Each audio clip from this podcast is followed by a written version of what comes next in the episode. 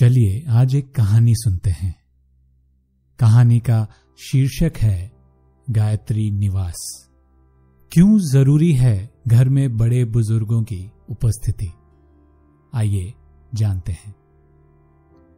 बच्चों को school bus में बिठाकर वापस आ शालू खिन मन से टेरेस पर जाकर बैठ गई। सुहावना मौसम, हल्के बादल और पक्षियों का मधुर गान। कुछ भी उसके मन को वो सुकून नहीं दे पा रहे थे, जो वो अपने पिछले शहर और पिछले घर में छोड़ आई थी।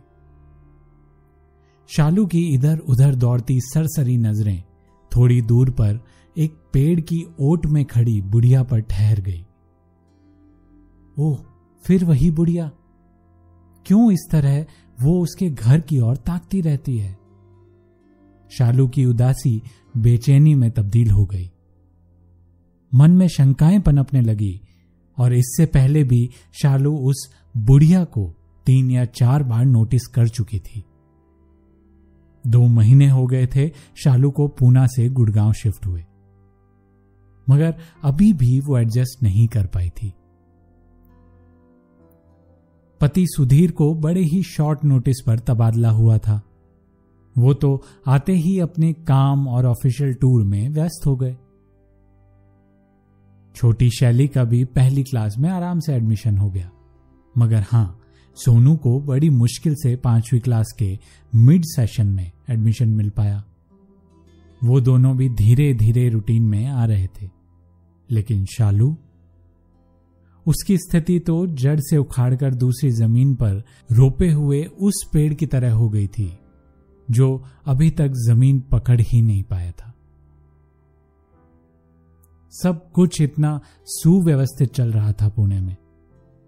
उसकी अच्छी जॉब थी, घर संभालने के लिए अच्छी मेड थी, जिसके भरोसे वह घर और रसोई छोड़कर सुकून से ऑफ़िस चली जाती थी।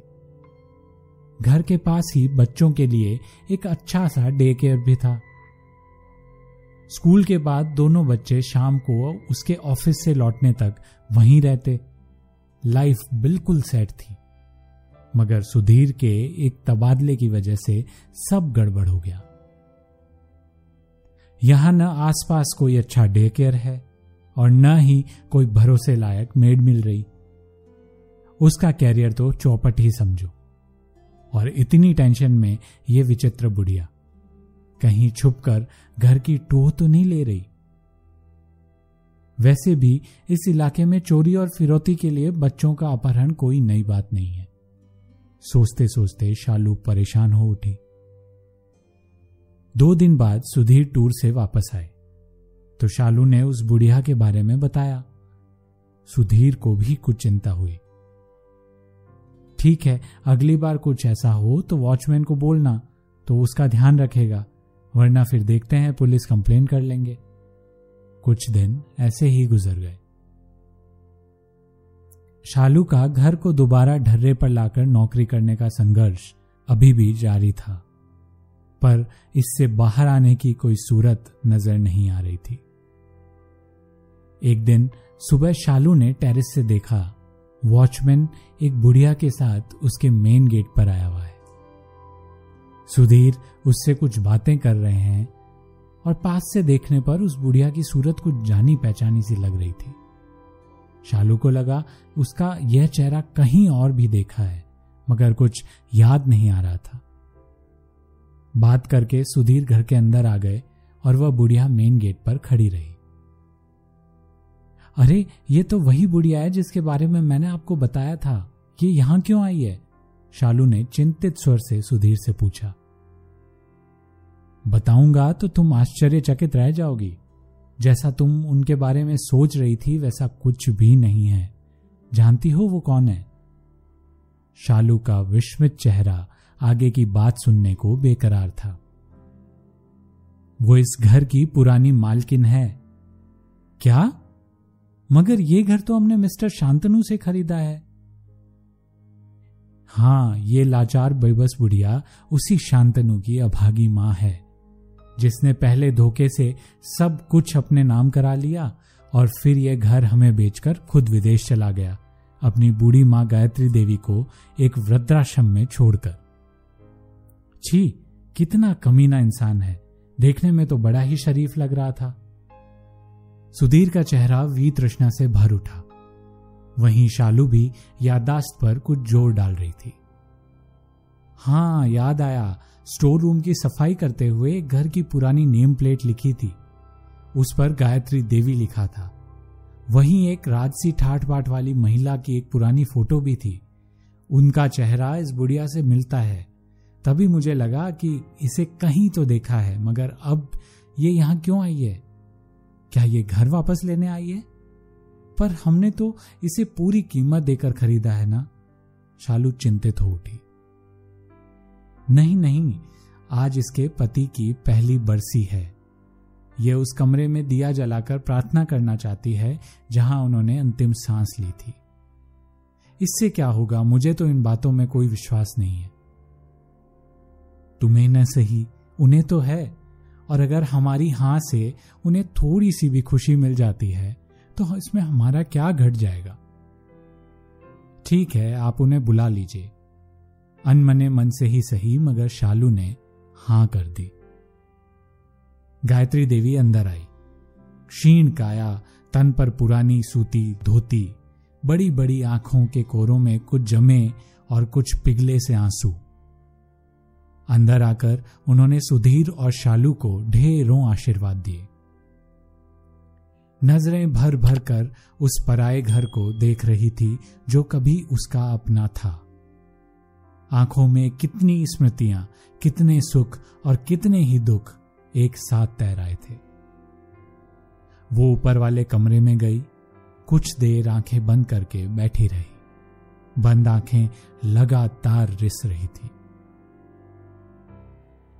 फिर उन्होंने दिया जलाया, प्रार्थना की और फिर वापस से दोनों को आशीर्वाद देते हुए कहने लगी, मैं इस घर में दुल्हन बनकर आई थी। सोचा था अर्थी पर ही जाऊँगी, मगर स्वर भर्रा सा गया। यही कमरा था मेरा। कितने साल हँसी खुशी बिताए हैं यहाँ अपनों के साथ, मगर शांतनु के पिता के जाते ही आँखें पुनः भर आई। शालू और सुधीर निशब्द बैठे रहे। थोड़ी देर घर से जुड़ी बातें कर गायत्री देवी भारी कदमों से उठी और चलने लगी। पैर जैसे इस घर की चौखट छोड़ने को तैयार ही न थे। पर जाना तो था। उनकी इस हालत को वो दोनों भी महसूस कर रहे थे। आप जरा बैठिए, मैं अभी आती हूँ। शालू गायत्री देवी को रोककर कमरे से बाहर चली गई और इशारे से सुधीर को भी बाहर बुलाकर कहने लगी। सुनिए मुझे एक बड़ा अच्छा सा आइडिया आया है, जिससे हमारी लाइफ भी सुधर जाएगी और इनके टूटे दिल को भी आराम मिल जाएगा। क्यों ना हम इन्हें यहीं रख लें? अकेली है, बेसहारा है, और इस घर में इनकी जान बसी है। यहाँ से कहीं जाएँगी भी नहीं, और हम यहाँ वृद्धाश्रम से अच्छा ही खाने पहनने को देंगे इन्हें। तुम्हारा मतलब नौकर की तरह? नहीं नहीं, नौकर की तरह नहीं। हम इन्हें कोई तनख्वाह नहीं देंगे। काम के लिए तो मेड भी है। ये घर पर रहेंगी तो घर के आदमी की तरह मेड पर आने जाने वालों पर नज़र रख सकेगी। बच्चों को भी देख संभाल सकेगी।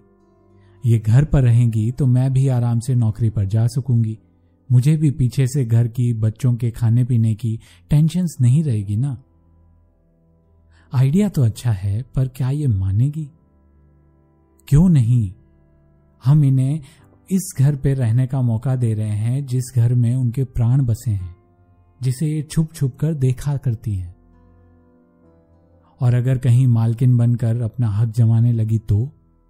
तो क्या निकाल बाहर करेंगे? घर तो हमारे ही नाम है, ये बुढ़िया क्या कर सकती है? ठीक है, तुम बात करके देखो, सुधीर ने सहमति जताई।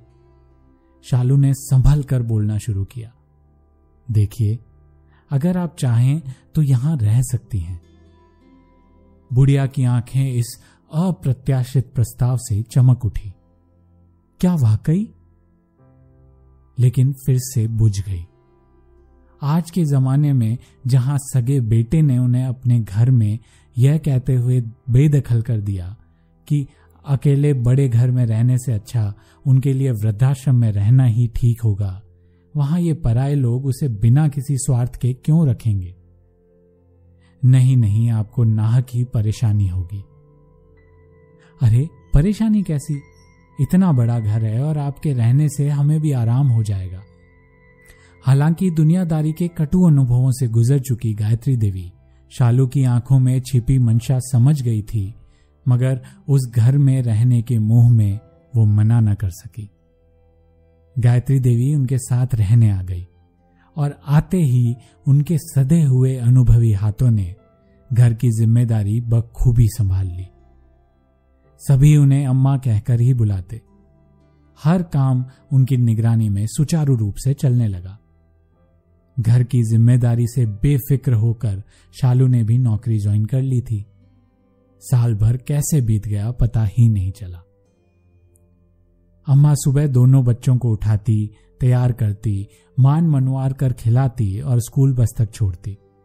फिर किसी कुशल प्रबंधक की तरह अपनी देखरेख में बाई से सारा काम करवाती। रसोई का वो स्वयं खास ध्यान रखती थी। खासकर बच्चों के स्कूल से आने के वक्त वो नित नए स्वादिष्ट और पौष्टिक व्यंजन तैयार कर देती थी। शालू भी हैरान थी कि जो बच्चे चिप्स और पिज्जा के अलावा कुछ भी मन से न खाते थे, वे उनके बनाए व्यंजन खुशी खुशी खाने लगे। बच्चे भी अम्मा से बेहद घुल मिल गए थे। उनकी कहानियों के लालच में कभी देर तक टीवी से चिपके रहने वाले बच्चे उनकी हर बात मानने लगे थे। समय से खाना पीना और होमवर्क भी निपटाकर बिस्तर में पहुँच जाते। अम्मा अपनी कहानियों से बच्चों में एक और जहाँ अच्छे संस्कार डाल रही थी, वहीं हर वक्त टीवी में देखने की बुरी आदत से भी दूर ले जा रही थी। शालू और सुधीर बच्चों में आए सुखद परिवर्तन को देखकर अभिभूत थे, क्योंकि उन दोनों के पास तो कभी बच्चों के पास बैठकर बातें करने का समय ही नहीं होता था। पहली बार शालू ने महसूस किया कि घर में किसी बड़े बुज़ुर्ग की उपस्थिति, नानी दादी का प्यार, बच्चों पर कितना सकारात्मक प्रभाव डालता है। उसके बच्चे तो शुरू से ही इस सुख से वंचित रहे, क्योंकि उनके जन्म से पहले ही उनकी नानी और दादी दोनों गुजर चुकी थी। आज शालू का जन्मदिन था। सुधीर और शालू ने ऑफ़िस से थोड़ा जल्दी निकलकर बाहर डिनर करने का प्लान बनाया। सोचा था बच्चों को अम्मा संभाल लेगी। मगर घर में घुसते ही दोनों हैरान रह गए। बच्चों ने घर को गुब्बारों और झालरों से सजाया हुआ था। वहीं अम्मा ने शालू की मनपसंद डिशेज और केक बनाए हुए थे। इस सरप्राइज़ बर्थडे पार्टी बच्चों के उत्साह और अम्मा की मेहनत से शालू अभिभूत हो उठी। उनकी आँखें भर आई। इस तरह के वीआईपी ट्रीटमेंट की उन्हें आदत नहीं थी। और इससे पहले बच्चों ने कभी उनके लिए कुछ ऐसा किया भी नहीं था। बच्चे दौड़कर शालू के पास आए और उन्हें जन्मदिन की बधाई देते हुए पूछा, आपको हमारा सरप्राइज़ कैसे लगा, मम्मी? बहुत अच्छा। इतना अच्छा इतना अच्छा कि क्या बताऊँ? कहते हुए उसने बच्चों को बाहों में भरकर चूम लिया। हमें पता था आपको अच्छा लगेगा। अम्मा ने बताया था कि बच्चों द्वारा किया गया छोटा सा प्रयास भी ना मम्मी पापा को बहुत बड़ी खुशी देता है। इसलिए हमने आपको खुशी देने के लिए ये सब किया। शालू की आँखों में अम्मा के लिए कृतज्ञता छा गई। बच्चों से ऐसा सुख तो उसे पहली बार मिला था और वो भी उन्हीं के संस्कारों के कारण। केक काटने के बाद गायत्री देवी ने अपने पल्लू में बंधी लाल रुमाल में लिपटी एक चीज़ निकाली और शालू की ओर बढ़ा दी। ये क्या है, अम्मा? तुम्हारे जन्मदिन का उपहार। शालू ने खोलकर देखा तो रुमाल में एक सोने की चैन थी। वो चौंक पड़ी। ये तो सोने की मालूम होती है। हाँ बेटी, सोने की ही है। बहुत मन था कि तुम्हारे जन्मदिन पर तुम्हें कोई तोहफा दूँ। कुछ और तो है नहीं मेरे पास। बस यही एक चेन बची थी। तो मैं अब इसका वैसे भी करूँगी भी क्या? तुम पहनना तुम पर बहुत अच्छी लगेगी।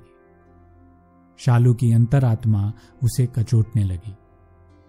जिसे उसने लाचार बुढ़िया समझकर स्वार्थ से तत्पर हो अपने यहाँ आश्रय दिया, उनका इतना बड़ा दिल कि अपने पास बचे इकलौते स्वर्ण धन को भी वह उसे सहज ही दे रही है। नहीं नहीं, अम्मा, मैं इसे नहीं ले सकती। ले ले बेटी। एक माँ का आशीर्वाद समझ कर रख ले। मेरी तो उम्र ही हो चली। क्या पता तेरे अगले जन्मदिन पर तुझे कुछ देने के लिए मैं रहूँ भी या नहीं। नहीं अम्मा, ऐसा मत कहिए। ईश्वर आपका साया हमारे सिर पर सदा बनाए रखे। कहकर शालू उनसे ऐसे लिपट गई, जैसे बरसों बाद कोई बिछड़ी बेटी अपनी माँ से मिल रही हो। वो जन्मदिन शालू कभी नहीं भूली, क्योंकि उसे उस दिन एक बेशकीमती उपहार मिला था। जिसकी कीमत कुछ लोग बिल्कुल भी नहीं समझते।